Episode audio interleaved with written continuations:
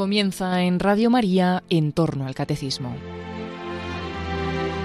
Como introducción a los programas del Catecismo en que el Padre Luis Fernando de Prada ha comenzado a explicar el sacramento de la Eucaristía, les estamos ofreciendo la reposición de dos programas de El hombre de hoy y Dios que el propio Padre Luis Fernando dirigió hace unos años en Radio María sobre ese mismo sacramento. Hoy emitimos el segundo de estos programas.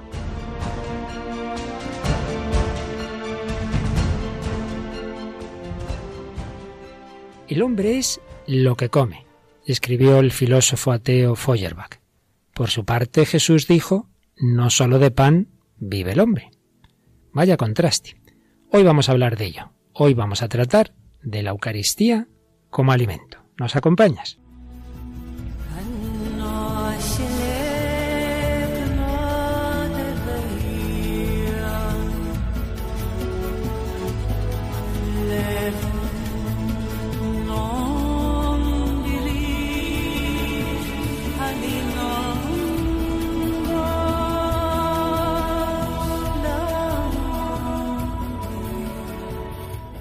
Un cordial saludo, queridos amigos, querida familia de Radio María. Una semana más, bienvenidos a esta nueva edición del Hombre de hoy y Dios, un programa en el que vamos dando un repaso a los puntos principales de la doctrina católica, pero siempre en relación con el hombre contemporáneo, con su cultura, con su música, con su cine, con sus ideas acertadas o equivocadas. Y estábamos en esa parte de la doctrina católica que es la Iglesia y que son sus sacramentos. Habíamos hablado del bautismo, habíamos comenzado a tratar de la Eucaristía, pues vamos a dedicar un segundo programa a ese sacramento rey de todos ellos, que es la Eucaristía. Y para ello contamos una semana más con Raquel Sánchez Mayo. Hola Raquel, ¿qué tal vamos? Hola, muy buenas, padre. Muy bien. Vamos a meternos de nuevo a profundizar un poquito en esa maravilla que es la Eucaristía.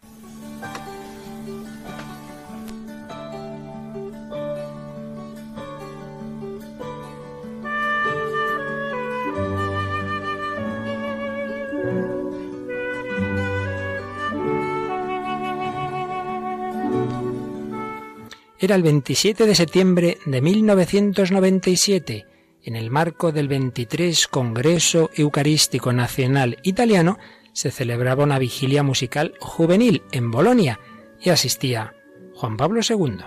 En el estrado había famosos cantantes, quizá el más famoso Bob Dylan, que cantó su famosísima canción Blowing in the Wind. Many roads must a man walk down before you call him a man? How many seas must the white dove sail before she sleeps in the sand? And how many times must the cannonballs fly before they're forever banned? The answer, my friend, is blowing in the wind. The answer is blowing in the wind. La respuesta está flotando en el viento. Por Juan Pablo II, que hacía maravillosamente ese partir del lenguaje del hombre moderno para anunciar el mensaje del Evangelio, partía de esa canción, de esas preguntas que planteaba Bob Dylan, por cierto, un converso a la fe cristiana. Esas preguntas que se hacía y que decía Juan Pablo II, hace poco uno de vuestros representantes ha dicho que la respuesta a los interrogantes de vuestra vida está silbando en el viento, blowing in the wind. Es verdad, pero no en el viento que todo lo dispersa en los torbellinos de la nada, sino en el viento que es soplo y voz del Espíritu, voz que llama y dice, ven. ¿Me habéis preguntado cuántos caminos debe recorrer un hombre para poder reconocerse hombre? Os respondo, uno. Uno solo es el camino del hombre. Es Cristo que dijo, yo soy el camino. Él es el camino de la verdad, el camino de la vida.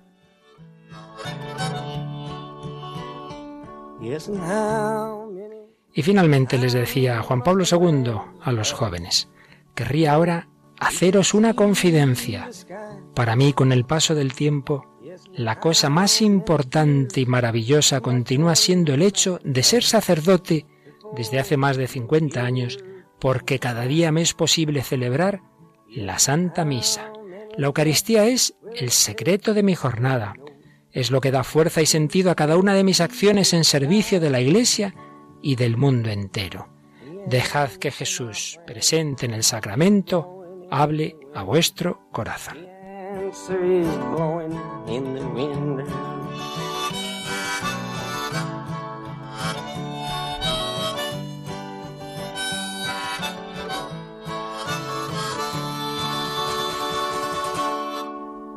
The answer is blowing in the wind. La respuesta nos viene en el soplo del Espíritu Santo. La respuesta es Jesucristo, camino, verdad y vida. Dios hecho hombre, Dios cercano, Dios que se ha quedado con nosotros en Manuel y que prolonga la encarnación, prolonga su presencia a través de la Iglesia, a través de los sacramentos y muy particularmente del principal de los sacramentos que es la Eucaristía. Y el pasado programa recordábamos que la Eucaristía tiene tres grandes dimensiones. La Eucaristía es sacrificio, donde Jesús prolonga, hace presente sacrificio de su vida en la cruz, cuerpo entregado, sangre derramada. La Eucaristía es presencia, porque terminada la misa Jesús sigue presente en esas formas que se reservan en el sagrario. Esto es mi cuerpo. Jesús no dice aquí está mi cuerpo y deja de estar luego. Cuando decimos, Raquel, por ejemplo, si te digo, ¿qué tal estás? Pues estoy enferma. Quiere decir que estás enferma esta semana. Pero si me dices, soy una enferma, quiere decir que para toda la vida estás, eres una persona enfermita, ¿verdad? Claro. Un poco de la cabeza, yo sí te veo un poquito enfermita, ¿verdad? no, no, no. bueno, pues yo creo que en el castellano tenemos claro la diferencia entre estar y ser. Estar es el verbo de lo transitorio, ser es de lo permanente. Jesús no dice, aquí está mi cuerpo. Jesús dice, esto que hasta ahora era pan, desde ahora es mi cuerpo, porque la sustancia profunda ha cambiado. Eucaristía, presencia. Por eso adoramos a Jesús Eucaristía después de la misa. Por eso hacemos exposición del Santísimo, por eso hacemos genuflexión ante el sagrario. Pero hoy vamos a fijarnos sobre todo en el tercer aspecto, Eucaristía, comunión. Y es que la Santa Misa es un banquete sacrificial, es un banquete. La consumación del sacrificio es recibir la víctima del sacrificio. Entre los sacrificios del Antiguo Testamento del pueblo de Israel había sacrificios de holocausto en que se quemaba toda la víctima, se ofrecía a Dios, ese humo que subía hacia arriba era como la oración que subía hacia el cielo, y hay sacrificios de comunión en que el hombre comía parte al menos de eso que había sacrificado a Dios. Es el caso del Cordero Pascual ese cordero inmolado lo comía la familia, ¿verdad? Con la sangre se untaba la, la puerta, pero se comía. Era como una manera de decir entramos en comunión con Dios. Lo que no podía imaginar nadie es que ese símbolo de querer acercarse a Dios, de querer entrar en comunión con Dios, iba a ser tan realista en la Eucaristía. No es una mera comunión espiritual, es comer el cuerpo de Cristo. Evidentemente un cuerpo glorioso, un cuerpo resucitado, un cuerpo espiritualizado. No es como si aquí decimos comer un cadáver, ya se entiende que no. Pero es entrar en contacto real con el cuerpo de Cristo. Es el aspecto que hoy queremos fijarnos. Eucaristía, comunión, Eucaristía, alimento. Y aquí hay un aspecto antropológico también a tener muy en cuenta. El hombre de hoy, lo hemos dicho muchas veces, tiende a ser muy autosuficiente, muy soberbio, yo lo puedo todo por mis fuerzas. Pues fíjate que el mero hecho de darnos cuenta de que necesitamos respirar, necesitamos el aire que está fuera de nosotros y si no respiramos unos pocos minutos morimos. Necesitamos beber, si no bebemos un, ciertas horas morimos. Necesitamos comer, si van pasando los días y no comemos morimos. Esto indica nuestra indigencia. Yo no soy autosuficiente, necesito lo que está fuera de mí, necesito un aire respirable y justo. Mira, nos ha puesto Dios en el único lugar del universo, claro que lo ha hecho muy bien, como es lógico, donde tenemos ese aire donde tenemos las condiciones para vivir, necesitamos lo que nos viene de fuera. Somos indigentes. Pero es que no somos solo cuerpo. Comenzaba yo este programa con una famosa frase del filósofo ateo y materialista Feuerbach que decía el hombre es lo que come. Se discute exactamente el sentido, pero lo que parece claro es que lo que venía a decir es déjense ustedes de muchas teorías espirituales, déjense de filosofía, déjense de religión. El hombre es lo que come porque el hombre es un ser material. Entonces lo que importa es que se alimenta, ¿verdad? Entonces realmente para él lo, lo esencial es lo que alimenta su cuerpo. Bueno, pues fíjate tú por dónde Jesús va a decir no solo de pan, vive el hombre. Porque el hombre no es un animal, no es un mero animal, también tiene ese componente animal. El hombre tiene alma, tiene espíritu y la prueba es que uno puede tener de todo, todas sus necesidades materiales satisfechas, todo lo corporal, incluso todo lo social, lo afectivo, y sentir ese vacío del que tantas veces hemos hablado aquí, que tantos testimonios hemos encontrado. Me falta algo, porque el hombre tiene un espíritu hecho para Dios, hecho para el infinito.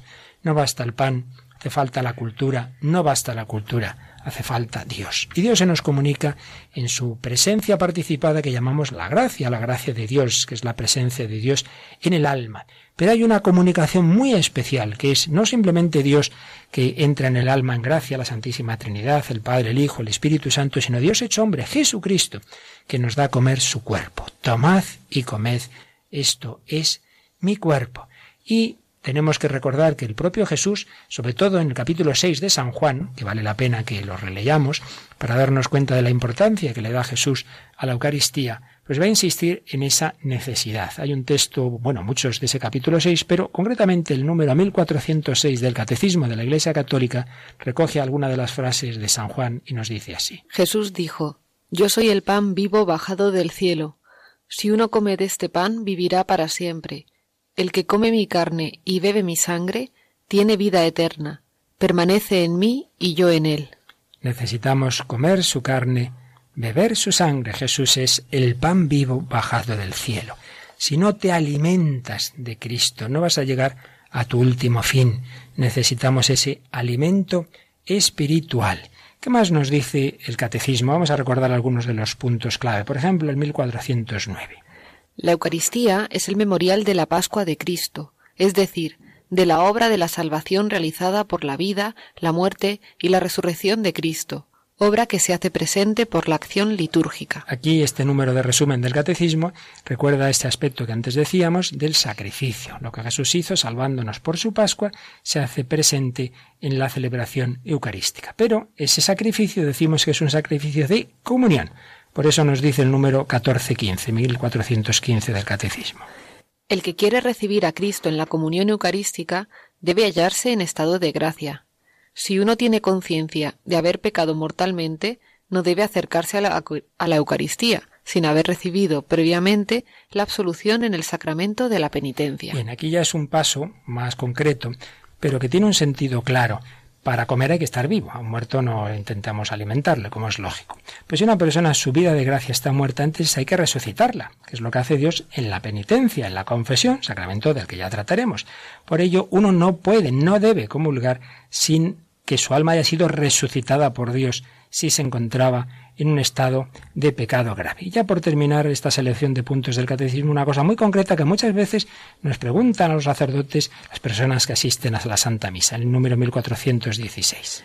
La Sagrada Comunión del cuerpo y de la sangre de Cristo acrecienta la unión del comulgante con el Señor, le perdona los pecados veniales y lo preserva de pecados graves, Puesto que los lazos de caridad entre el comulgante y Cristo son reforzados, la recepción de este sacramento fortalece la unidad de la Iglesia, cuerpo místico de Cristo. A veces nos dicen, ay, pero si yo estoy muy tibio, yo puedo comulgar. Hombre, si no tienes pecado grave, puedes comulgar. ¿Y por qué nos dice este número? Que el mismo, la misma comunión, bien hecha, se entiende, hombre, no de cualquier manera, perdona los pecados veniales y preserva de los graves, nos da fuerza, nos ayuda a no caer en pecados graves. Y hay otro aspecto más concretito que también se nos suele preguntar con frecuencia, que ya aparece no en el resumen, sino antes en el 1388. Es conforme al sentido mismo de la Eucaristía que los fieles, con las debidas disposiciones, comulguen cuando participan en la misa, los fieles en el mismo día pueden recibir la Santísima Eucaristía solo una segunda vez. Es decir, si uno va a misa, pues lo normal es que comulgue. Si está en esas condiciones que hemos dicho, ¿verdad? En gracia de Dios, preparado, ha hecho el ayuno eucarístico y tal. Ah, pero es que voy a una segunda misa, ¿puedo comulgar? ¿Se puede comulgar dos veces? Sí, se puede, pero no hace falta que sea funeral. No, desde el año 83 me parece que es el Código de Derecho Canónico actual, hace ya bastante, se estableció que siempre que uno vaya a misa puede comulgar por segunda vez. Hombre, si es de esto, coleccionistas de misas y comuniones, y ahora voy a una tercera, pues mire, ya no, eso ya no. Bueno, esto lo digo porque todavía hay mucha gente que lo duda. Si piensa si se puede una, si se pueden dos. Si usted participa en la misa entera, puede comulgar, porque lo suyo, repito, es que la misa desemboque en la comunión, si uno está preparado. Pero claro, no en ese sentido de, voy a misa a las nueve, luego a las once, luego, hombre, se supone que tiene que haber un motivo, ¿no? Aquí ya entra el consejo del director espiritual, pero desde el punto de vista del derecho, se puede comulgar dos veces si es participando en la misa completa. ¿Sabías tú esto, Raquel? Sí, porque hace poco, no, sé qué, fuimos a dos misas esto que pillaban como una muy expertiva, no sé. El caso es que dijo el sacerdote, quien haya eh, escuchado la misa entera, no los que han llegado tarde, dice, pueden, pueden recibir la comunión por segunda vez. En efecto, tiene que ser la misa entera. La segunda vez no es llegar ahí, oiga, quiero comulgar, ¿no? Sino el sentido es este. Estamos participando en un banquete, en un banquete todo el completo, y ese banquete incluye la comunión. Bueno, hemos aprovechado para varios puntos, unos digamos de un nivel, otros de otro nivel más concreto y práctico, pero para que no se nos olvidara como nos suele ocurrir en, en alguna ocasión. Pero antes de seguir, Raquel, vamos a bajar a ese nivel de la calle, vamos a bajar ese nivel de la cultura. Y muchas veces encontramos por ahí cantautores cristianos y creo que nos tienes tú también algún nuevo descubrimiento, una chica de no sé qué país, Estados Unidos o... Sí, la verdad es que Estados Unidos tiene un montón de, cantantes cristianos y en este caso pues una chica que luego ha formado incluso un dúo con otro, con otro cantante y, han ganado un Grammy, o sea que, que son buenos compositores y hacen canciones pues tan bonitas como esta que vamos a escuchar que se llama Verán a Jesús en mí Do they see Jesus in me?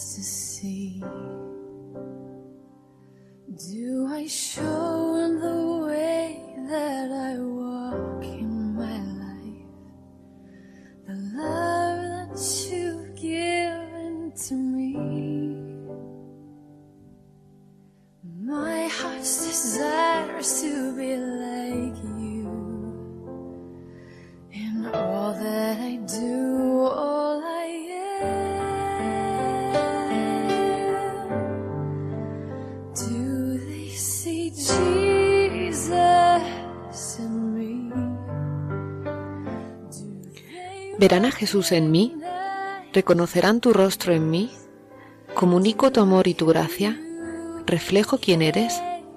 Es maravilloso ser tu instrumento, utilízame como quieras. Ayúdame a tener un corazón compasivo, un corazón lleno de tu espíritu, que yo muestre tu perdón y misericordia de la misma manera que tú me lo has mostrado a mí.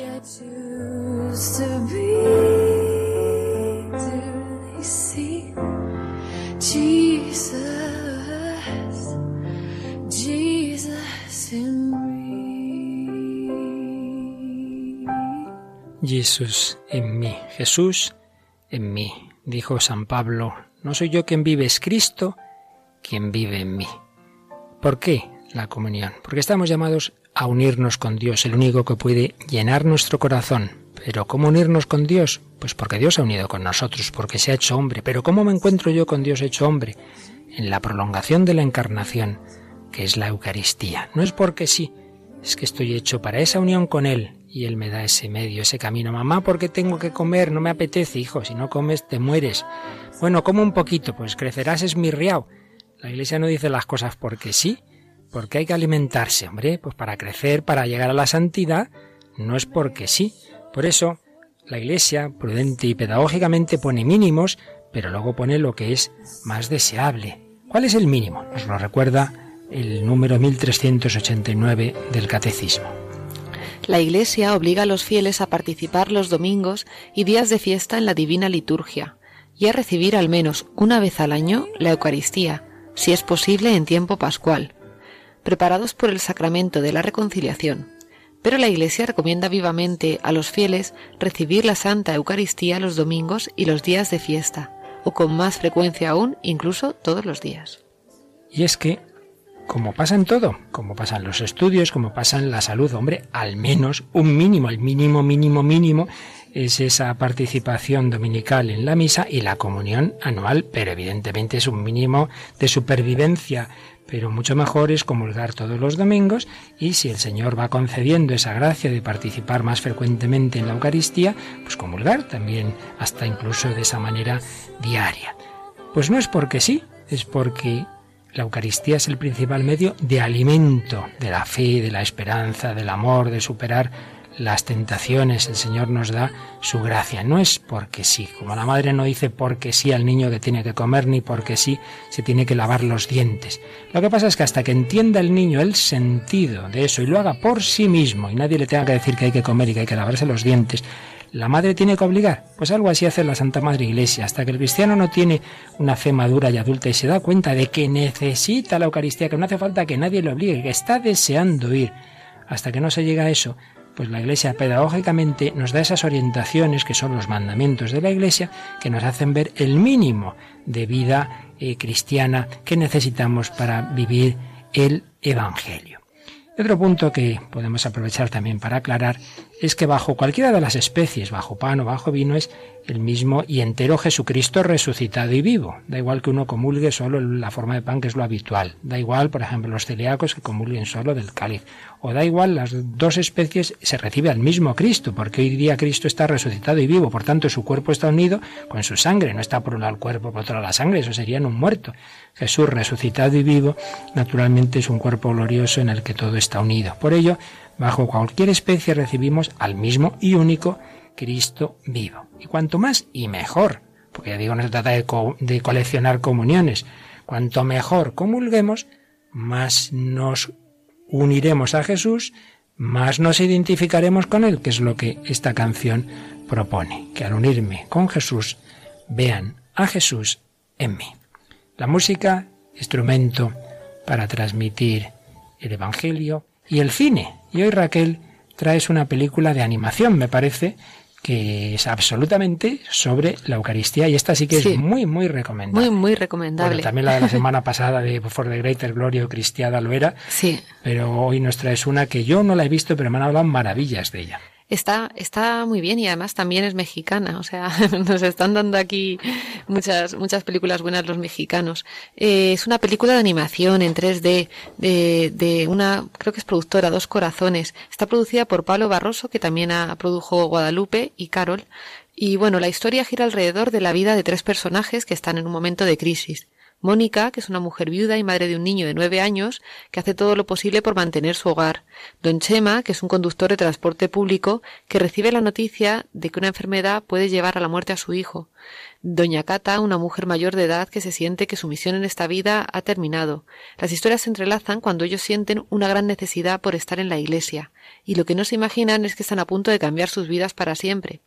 Con la ayuda de los ángeles guardianes serán testigos del verdadero significado de la misa de una lucha constante entre el bien, el mal y el triunfo de la fe. Bueno, pues creo que nos has traído un pequeño corte de, esta película. ¿Qué representa este corte, Raquel? Es el, o sea, es uno de los momentos, eh, está Mónica, está viendo a una persona comulgar y el ángel le, le, le, está, o sea, ella es capaz de, de, ver lo que normalmente no vemos, ¿no? En la, una realidad sobrenatural en la Eucaristía que, que nosotros, pues, o sea, por la fe no la creemos, pero, pero no la vemos, ¿no? La presencia de los ángeles y pues justo va, va a haber un alma, que, una, un alma, una persona que va a comulgar eh, en gracia y pues ese es el momento. Pues vamos a escuchar este fragmento.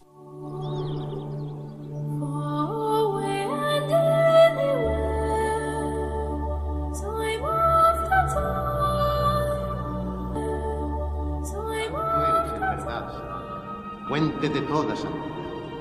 Por eso te pedimos que santifiques estos dones con la efusión de tu Espíritu, de manera que sean para nosotros en el cuerpo y la sangre de Jesucristo nuestro Señor. El cuerpo de Cristo. Observa. Jesús está contento. Esa es un alma limpia.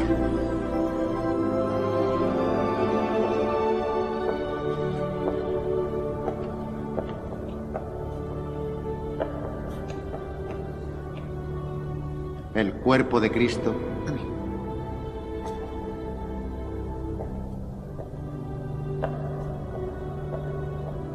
El cuerpo de Cristo. Amén. Jesús quiso permanecer con vosotros hasta el fin de los siglos, porque su amor no puede soportar dejar huérfanos a quienes más ama. Escucha. Ay, Señor, ya estamos a fin de mes y no tengo dinero para pagar el alquiler, ni la letra del coche, ni el colegio de Juan. No puede hacer los exámenes finales si no pago. Y ayúdame a conseguir el aumento. ¿Para qué lo quiere Jiménez si no tienen hijos? Ah, y yo no me acordaba. La vecina. Por favor, que se mude. Ya no aguanto más. Por favor, ayúdame a que mi marido ya no beba tanto. Luego se pone furioso y la acaba pagando con todos. ¿Te has dado cuenta? Ni una sola vez han dicho gracias. Solo su lista de pedidos. Y así son casi todos los que vienen a su casa. Si tan solo supieran lo mucho que Dios les ama y cuánto desearía tener su amor. ¿Y qué puedo hacer yo? Empieza con tu hijo. Enséñalo a valorar el sacrificio de Jesús. Tráelo a misa y edúcalo a venir con gusto. Comparte lo que hoy has visto con quien puedas. Ni siquiera los ángeles podemos alimentarnos de Dios. Solo vosotros tenéis la gracia por ser sus hijos. Si los demás pudieran ver lo que he visto hoy, todo sería tan diferente. Padre Santo, tú que nos has alimentado con el cuerpo y la sangre de tu Hijo, guíanos por medio del Espíritu Santo a fin de que no solo con palabras, sino con toda nuestra vida podamos demostrarte nuestro amor y así merezcamos entrar a tu reino. Tú que vives y reinas por los siglos de los siglos. Amén.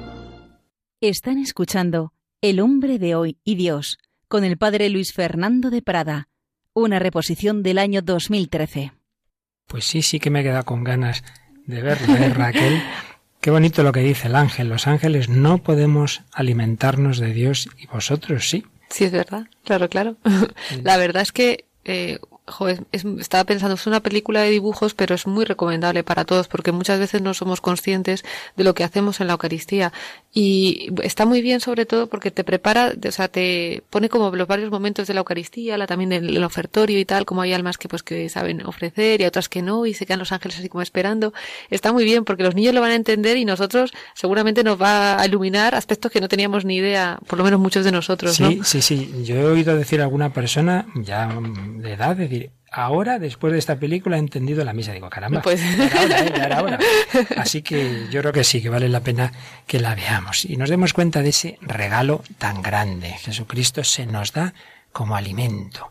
Y a veces tenemos, pues claro, poca fe, poca fe. Ya sabes que ha habido y hay milagros eucarísticos muy fuertes. Hay uno muy famoso en Italia, me parece que se llama la ciudad de Bolsano, donde, porque ha pasado bastantes veces en la historia, concretamente a sacerdotes, que claro, somos los que estamos más en contacto con la Eucaristía, sacerdotes que en un momento dado tienen dudas de si ese pan que tienen en las manos es pan o es el cuerpo de Cristo, y a veces el Señor ha hecho el milagro de que de repente aparece ahí en esa forma un, un trozo de carne, muchas veces con sangre, y que se ha estudiado en algunos casos científicamente y se ha comprobado que es, eh, concretamente este caso italiano, eh, que es una parte del corazón, del corazón humano, realmente impresionante. Y además otro dato curioso, del tipo sanguíneo que aparece en la sábana En la santa. Sábana. Santa. Pasan varios de los milagros eucarísticos, además Sí. algunos muy recientes. Hace sí, poco Polonia. Escuchábamos a, a- sí, a un sacerdote polaco que nos lo estaba explicando y era, era maravilloso, porque además lo mandaban a, a- a estudiar, a hacer este estudio de pues la composición, ¿no? Y tal, a estu- vamos, a una Argentina, otro a Estados Unidos, y con los mismos resultados, y ellos sin saber nada de que, de- o sea, no les explicaban nada, y todos coincidían, ¿no? Que era tejido, tejido del corazón, decían corazón, además. sí, sí. Una cosa, una cosa maravillosa, ¿no? Y, y eso. Sin duda. Bueno, pues hoy nuestro testimonio vamos a irnos a alguien que ya falleció, que yo he contado en Radio María más de una ocasión que de las muchas gracias de mi vida, de las que tendré que dar cuenta, porque he conocido a mucha gente santa, pues una de esas personas fue el cardenal Bantuán. Estuvo en Madrid en, en 2002 y bueno, por una serie de circunstancias estuve todo el día acompañándole, llevándole de un sitio para otro en coche, etcétera, y pudiéndole entrevistar en la universidad en la que entonces yo era capellán precisamente de periodismo. Todo el mundo seguro que sabe, y si no lo recordamos, que este cardenal se hizo más conocido porque dio los ejercicios espirituales a Juan Pablo II y toda su curia, pues en 2000 o 2001 me parece que fue, y fueron unos ejercicios que luego se han publicado en un librito, que es una preciosidad, unas reflexiones sencillas pero maravillosas, realmente maravillosas, testigos de esperanza, me parece que se llamaba esa recolección de sus, de sus meditaciones, de ejercicios, un santo dando ejercicios a otro santo, ¿eh? el cardenal Bantuan dando ejercicios a Juan Pablo, II. Realmente impresionante. Entonces pude hablar con él y conocer un poquito de la historia de su familia y de la historia de Vietnam. El cardenal descendía ya falleció de una familia plagada de mártires. En 1885 todos los habitantes del pueblo de su madre fueron quemados en la iglesia parroquial, excepto su abuelo que estudiaba afuera. Por eso pues pudo sobrevivir, ¿verdad? Su bisabuelo paterno, con 15 años, hacía todos los días 30 kilómetros a pie para llevar a su padre en la cárcel por ser cristiano un poco de arroz. Un tío del arzobispo llegó a ser presidente del Vietnam, fue asesinado. Realmente no nos damos cuenta de lo difícil que es para muchos cristianos el serlo en el mundo, qué riesgos tan grandes y lo que hacen con tal de tener muchas veces la Eucaristía. Ahora mismo sabemos que hay naciones donde ir a misa es jugarte la vida y sobre todo en algunas fiestas pues siempre tienen algún regalito de alguna bomba y en cambio nosotros tantas veces tenemos tantas iglesias cerca y hay que pereza tal y dejamos la Eucaristía por cualquier cosa. Pantuan nació en abril de 1928 en Hue. Su madre le contaba todas las noches historias bíblicas y testimonios de mártires, especialmente de sus antepasados. A los diez años ingresó en el seminario menor. Fue ordenado sacerdote en 1953. Estudió en Roma, volvió a Vietnam, donde desempeñó diversos cargos hasta que fue consagrado obispo de Nha Trang en 1967. 1971 fue nombrado miembro del Pontificio Consejo para los Laicos, donde conoció al entonces cardenal Boitigua. Ban Tuan trabajó intensamente para paliar los sufrimientos de su país, envuelto, como todos sabemos, en una terrible guerra civil. Pero acaba la guerra de Vietnam y en 1975 el Papa Pablo VI lo nombró arzobispo coadjutor de Saigón, la actual Ho Chi Minh. Pero a los pocos meses que ya ha triunfado el régimen comunista, fue arrestado. Su madre rezaba para que Francisco Javier, que era su nombre de pila cristiano, se mantuviese fiel a la Iglesia. Sin juicio ni sentencia, pasó trece años detenido, desde los cuarenta y siete a los sesenta, en diversas prisiones, nueve de ellos en régimen de aislamiento. Las presiones internacionales consiguieron su liberación en 1988 y ya no pudo regresar al Vietnam. Juan Pablo II le nombró presidente del Pontificio Consejo Justicia y Paz, le creó también cardenal, le invitó a dirigir los ejercicios espirituales, como antes decíamos, en la cuaresma del año jubilar, fue en el año 2000, en 2001 lo nombró cardenal y en 2002 Falleció poco después de esa visita a Madrid en la que yo le pude tratar. Falleció en 2002 víctima de cáncer. Pues mira, Raquel, yo en aquella ocasión le hacía unas preguntas para el periódico de la universidad. Vamos a, recuperar algunas de esas preguntas. Tú haces que eres la periodista y yo hago de cardenal y, y retomamos aquellas respuestas que nos daba. ¿Por qué lo encarcelaron? El Papa Pablo VI me había nombrado arzobispo coadjutor de Saigón, lo cual fue interpretado por el gobierno como fruto de un complot entre el Vaticano y los imperialistas a las 14 horas del 15 de agosto de 1975, solemnidad de la Asunción, fui invitado al Palacio Presidencial, donde me arrestaron. Decía el cardenal porque era, no perdía su buen humor. Es un poco curioso invitar a alguien para detenerle, pero así se quería evitar la resistencia del pueblo. ¿Qué pensó en esos momentos? En mi interior acepté la situación. Quise vivir el momento presente, llenando mi horario en manos de mis carceleros con amor. Acepté seguir el difícil camino de la fidelidad a Dios. ¿Cómo pudo sobrellevar los duros años de cárcel? Varias cosas me ayudaron. Procuré no paralizarme, sino caminar mucho por la pequeña celda, hacer gimnasia, cantar, pero sobre todo me ayudó la oración. Fui escribiendo hasta 300 fragmentos de la Biblia en trocitos de papel que se convirtieron en mi meditación cotidiana, a pesar de que había un altavoz que desde las cinco de la mañana hasta las once de la noche no dejaba de emitir propaganda, y lo más grande fue poder celebrar la Eucaristía. Luego recordaremos, citando lo que dijo en los ejercicios espirituales, cómo pudo celebrar la Eucaristía. Pero ¿qué más le preguntábamos en aquella entrevista? ¿No guarda rencor a sus carceleros? Todo lo contrario. Durante años tuve dos guardias vigilándome que tenían orden de no hablar conmigo por ser muy peligroso. Pero sentí que Dios me empujaba a emplear la fuerza del amor de Jesús para conquistar su amistad. Les conté muchas historias de mis viajes por el extranjero, costumbres de diversos países, y así fui excitando su curiosidad. Me pidieron que les enseñara inglés y francés. Así me hice amigos de muchos de ellos. Los dirigentes de la cárcel, que cambiaban a los guardias cada quince días para que no los contaminara, al final decidieron no cambiarlos más porque acabaría contaminando a toda la policía. Todos se iban convirtiendo. Al, revés. Se iban haciendo amigos de este cardenal tan bueno. El secreto, decía, es el amor de Jesucristo que cambia el corazón y me permitió conservar la paz. En cambio, otros prisioneros murieron por la tristeza que engendran el odio y el resentimiento. Qué, qué bonito es esto. Lo que nos mata no son tanto las dificultades, sino el tomarlas mal, el tomarlas con odio, con resentimiento. Él estaba preso, pero respondía con amor y se le daba paz y así además de ser un testimonio para los demás le ayudaba a mantenerse mejor y a mantenerse sano y ciertamente los que le conocimos después de la cárcel pues no notabas así las huellas de alguien que ha estado en un sufrimiento así tan tremendo, ¿verdad? Y contaba muchas anécdotas de la cárcel. Dice que una vez un policía le, le pidió que le enseñara alguna canción en latín. Le canté varias y escogió el Beni Creator. Se lo escribí pensando que no lo aprendería. Imagínense mi sorpresa cuando al día siguiente, al despertarme, oigo al guardia que se duchaba en una habitación al lado de mi celda cantar perfectamente el Beni Creator. Y pensé, cuando un arzobispo no tiene fuerzas para rezar, el Espíritu Santo manda a un policía comunista a cantarle su himno. Es surrealista, pero vamos. Realmente simpático. Y luego hay una cosa muy impresionante que pudimos ver con nuestros ojos, era el pectoral que llevaba. El cardenal Bantuán no llevaba un Cristo de oro o de plata, sino que pidió a un guardia que le dejara hacer una cruz. Los signos religiosos están prohibidos, pero usted es mi amigo. El guardia se hizo el distraído y pude hacerme una pequeña cruz que estuve escondida durante años en una pastilla de jabón.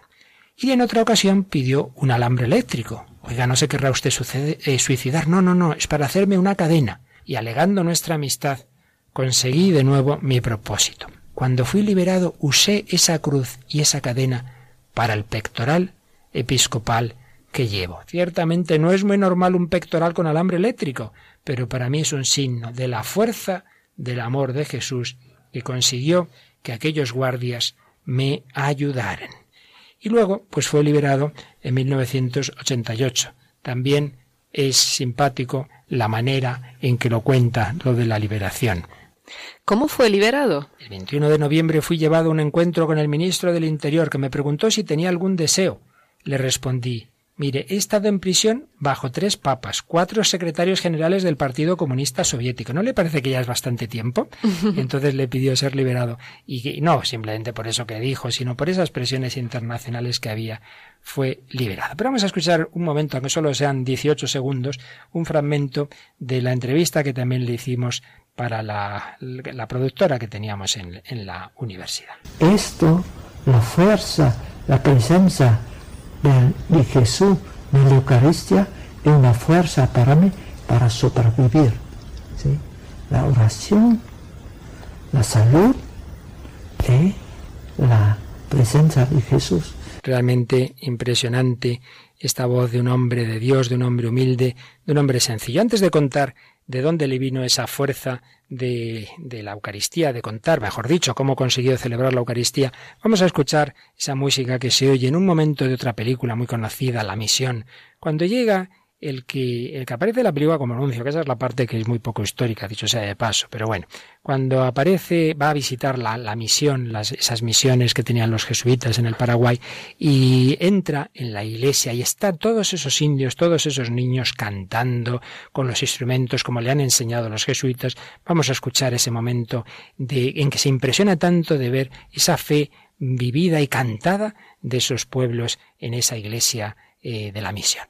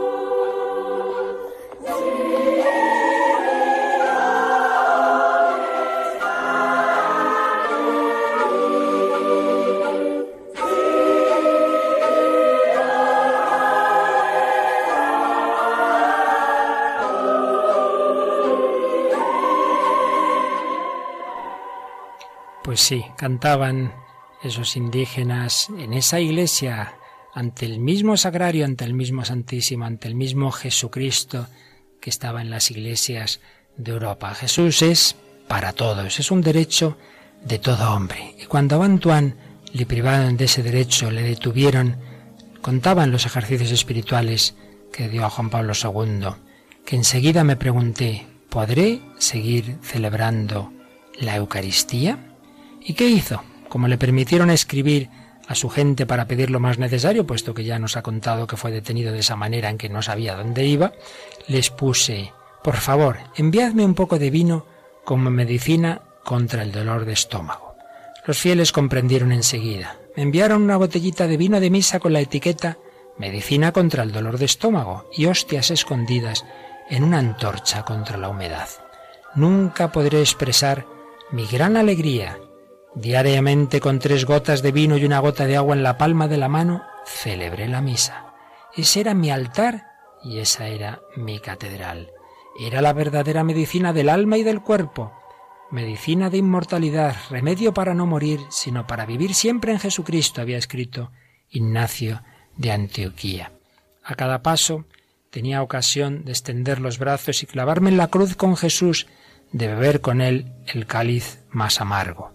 Cada día al recitar las palabras de la consagración confirmaba con todo el corazón y con toda alma un nuevo pacto, un pacto eterno entre Jesús y yo, mediante su sangre mezclada con la mía. Fueron las misas más hermosas de mi vida. Y en otro momento contaba que en un campo, ya cuando no estaba en, en aislamientos, en un campo de reeducación, con otros muchos presos, estábamos divididos en grupos de 50 personas. Dormíamos en un lecho común, cada uno tenía derecho a unos 50 centímetros. Nos arreglamos para que hubiera cinco católicos conmigo. A las nueve y media de la noche había que apagar la luz y todos tenían que irse a dormir. En aquel momento me encogía en la cama para celebrar la misa de memoria y repartía la comunión pasando la mano por debajo de la mosquitera. Incluso fabricamos bolsitas con el papel de los paquetes de cigarrillos para conservar el Santísimo Sacramento y llevarlo a los demás, Jesús Eucaristía estaba siempre conmigo en el bolsillo de la camisa. Una vez por semana había una sesión de adoctrinamiento en la que tenía que participar todo el campo. En el momento de la pausa, mis compañeros católicos y yo aprovechábamos para pasar un saquito a cada uno de los otros cuatro grupos de prisioneros. Todos sabían que Jesús estaba en medio de ellos. Por la noche los prisioneros alternaban en turnos de adoración. Jesús Eucarístico ayudaba de un modo inimaginable con su presencia silenciosa. Muchos cristianos volvían al fervor de la fe. Su testimonio de servicio y de amor producía un impacto cada vez mayor en los demás prisioneros. Budistas y otros no cristianos alcanzaban la fe. La fuerza del amor de Jesús era irresistible. Así, la oscuridad de la cárcel se hizo luz pascual, y la semilla germinó bajo tierra durante la tempestad. La prisión se transformó en escuela de catecismo.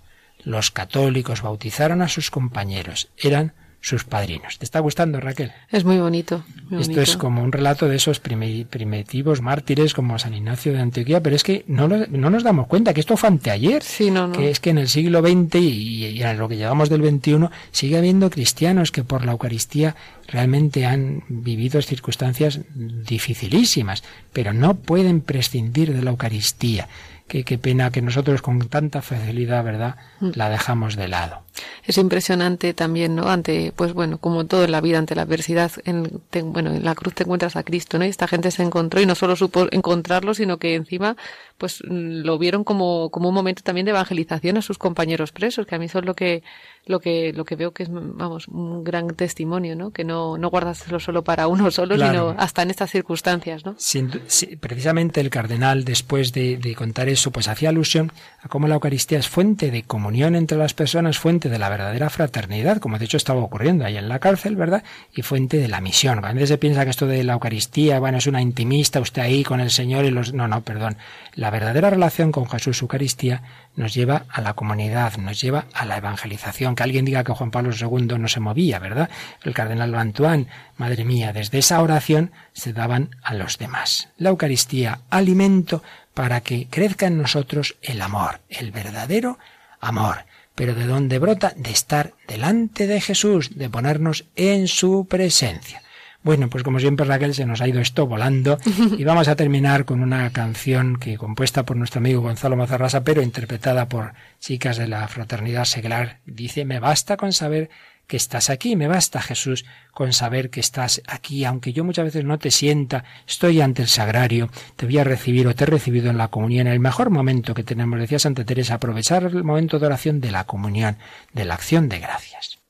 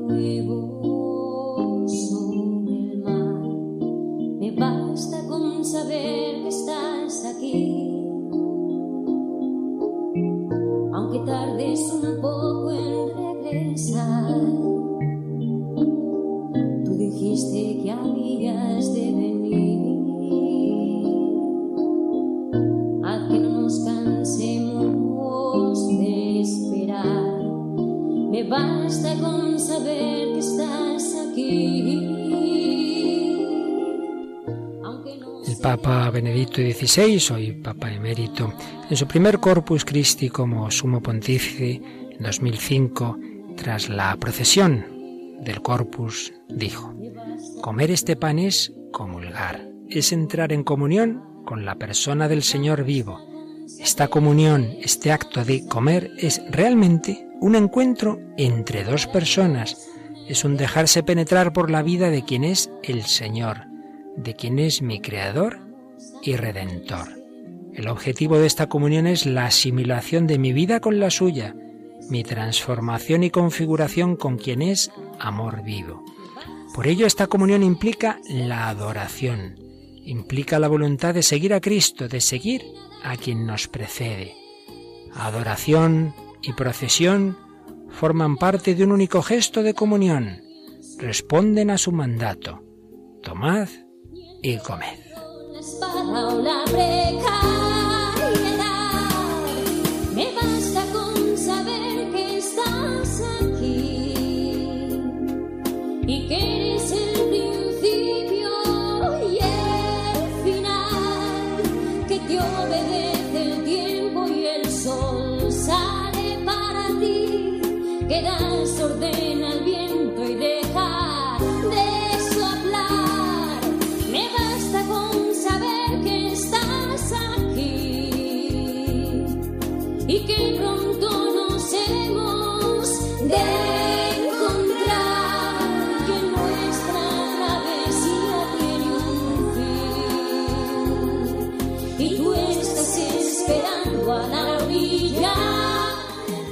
Y si el Papa Benedicto XVI nos hablaba de la adoración, el Papa Francisco nos la explicaba no hace mucho y sacaba sus conclusiones. Tú y yo adoramos al Señor.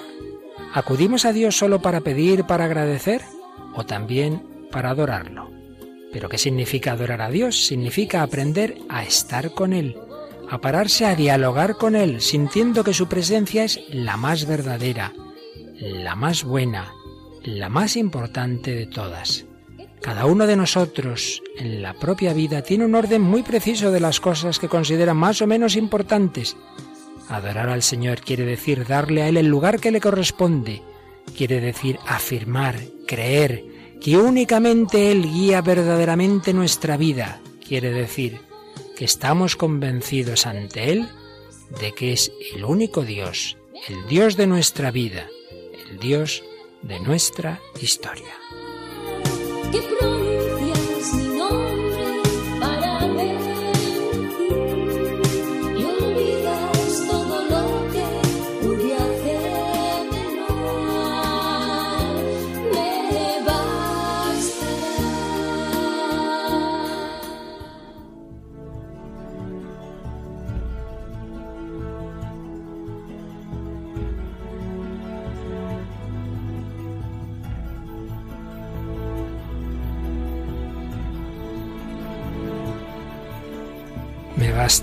Con saber que estás aquí, que te quieres dar en alimento, Jesús, Eucaristía. Podríamos dedicar tropecientos, como decís los jóvenes, programas más a la Eucaristía.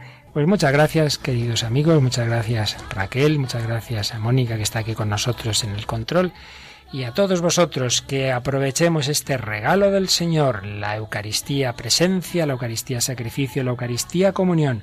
Tomad y comed.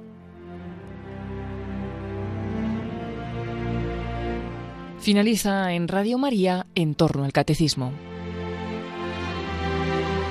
Como introducción a los programas del Catecismo de la Iglesia Católica en que el Padre Luis Fernando de Prada ha comenzado a explicar el sacramento de la Eucaristía, les estamos ofreciendo la reposición de dos programas del Hombre de Hoy y Dios que el propio Padre Luis Fernando dirigió hace unos años en Radio María sobre ese mismo sacramento. Hoy hemos emitido el segundo de ellos.